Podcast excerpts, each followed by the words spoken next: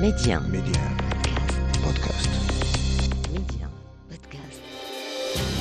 نبدأ من حيث توقفنا من الانتفاضة الأولى انتفاضة أطفال الحجارة في العام 1987 حتى العام 1991 إلى الانتفاضة الثانية انتفاضة الأقصى التي اندلعت في الثامن والعشرين من سبتمبر عام 2000 بعد قيام رئيس الوزراء الإسرائيلي الأسبق أريال شارون وأعضاء من حزبه الليكود بحماية ألف حارس مسلح بدخول المسجد الأقصى والتجول في ساحاته وقال إن الحرم القدسي سيبقى منطقة إسرائيلية ما أثار استفزاز المصلين الفلسطينيين.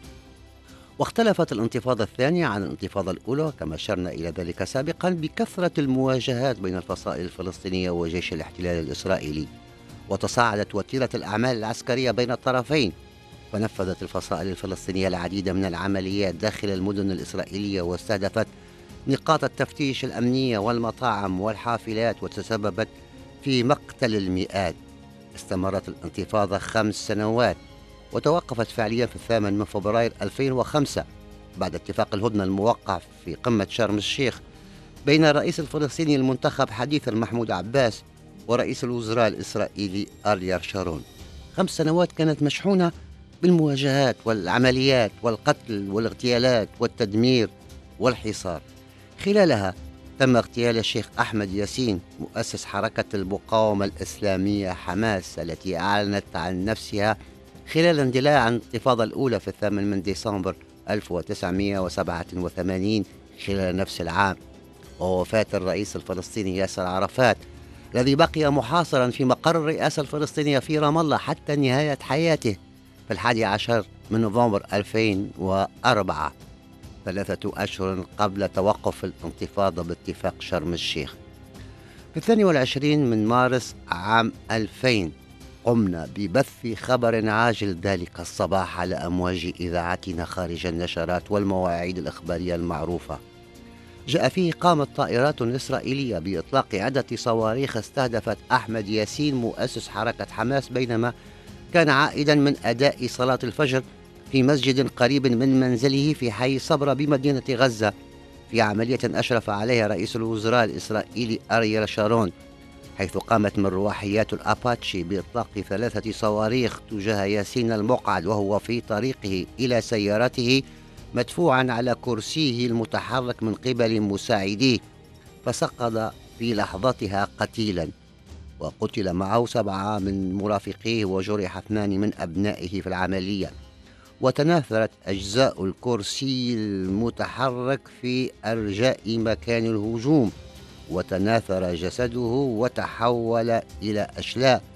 في صورة دارت عبر العالم وطبعت لحظات الانتفاضة الثانية. كصورة مقتل الصبي محمد الدرة في الثلاثين من سبتمبر في اليوم الثاني لاندلاع انتفاضة الأقصى والذي تحول إلى رمز لهذه الانتفاضة. وصورة قتل الفتى فارس عودة في الثامن من نوفمبر خلال الشهر الثاني من الانتفاضة برصاص الجيش الإسرائيلي قرب معبر المنطار شمال شرق قطاع غزة بينما كان يرمي الحجارة وتصدى لدبابة إسرائيلية بحجارته الصغيرة. وأثارت هذه الصورة حينها المجتمع الدولي وتصدرت صفحات الصحف والمجلات العالمية. مع اندلاع الانتفاضة الثانية اتهمت إسرائيل ياسر عرفات بالتحريض على عمل العنف وفي التاسع والعشرين من مارس 2001 حاصرته القوات الإسرائيلية داخل مقره المعروف بالمقاطعة مقر أجهزة السلطة الفلسطينية مع 84 من مرافقيه ورجال الشرطة الفلسطينية. كنت في المتابعة اليومية تناولت مطولا تطورات هذه الأحداث التي من فكت تتسارع في برنامج الأسبوعي ملفات في الواجهة وكنت على اتصال يومي بأصدقائي ومصادري في منظمة التحرير الفلسطينية. وكما أشرت إلى ذلك في حلقات ماضية سبق أن التقيت بالرئيس الفلسطيني ياسر عرفات في تونس ثم خلال انعقاد اجتماع للجنة القدس في إفران وفاس. قبل اندلاع انتفاضة الأقصى بشهرين في يوليوز عام 2000 التقى ياسر عرفات برئيس الوزراء الإسرائيلي في ذلك الحين. إيهود باراك في كامب ديفيد برعاية الرئيس الأمريكي بيل كلينتون بهدف التوصل إلى حل نهائي للقضية الفلسطينية. لكن عرفات رفض القبول بالحل المطروح واعتبره منقوصا ولا يلبي السقف الذي يطمح إليه الفلسطينيون. الأراضي المحتلة عام 67 بما فيها الأحياء الشرقية من القدس. بعد محاصرته تعرض ياسر عرفات الذي يعتقد الكثيرون أنه خطط للانتفاضة وأبقاها حية كل هذه السنوات. تعرض لحملة من قبل إسرائيل والإدارة الأمريكية لإقصائه عن رئاسة السلطة الفلسطينية وإبعاده عن مركز القرار فيها بدعوى تحميله ما وصلت إليه الأوضاع في أراضي السلطة. وفي الرابع والعشرين من مايو 2002 طلب الرئيس الأمريكي جورج بوش تشكيل قيادة فلسطينية جديدة. مضطر عرفات للتنازل عن بعض صلاحياته لرئيس الوزراء محمود عباس.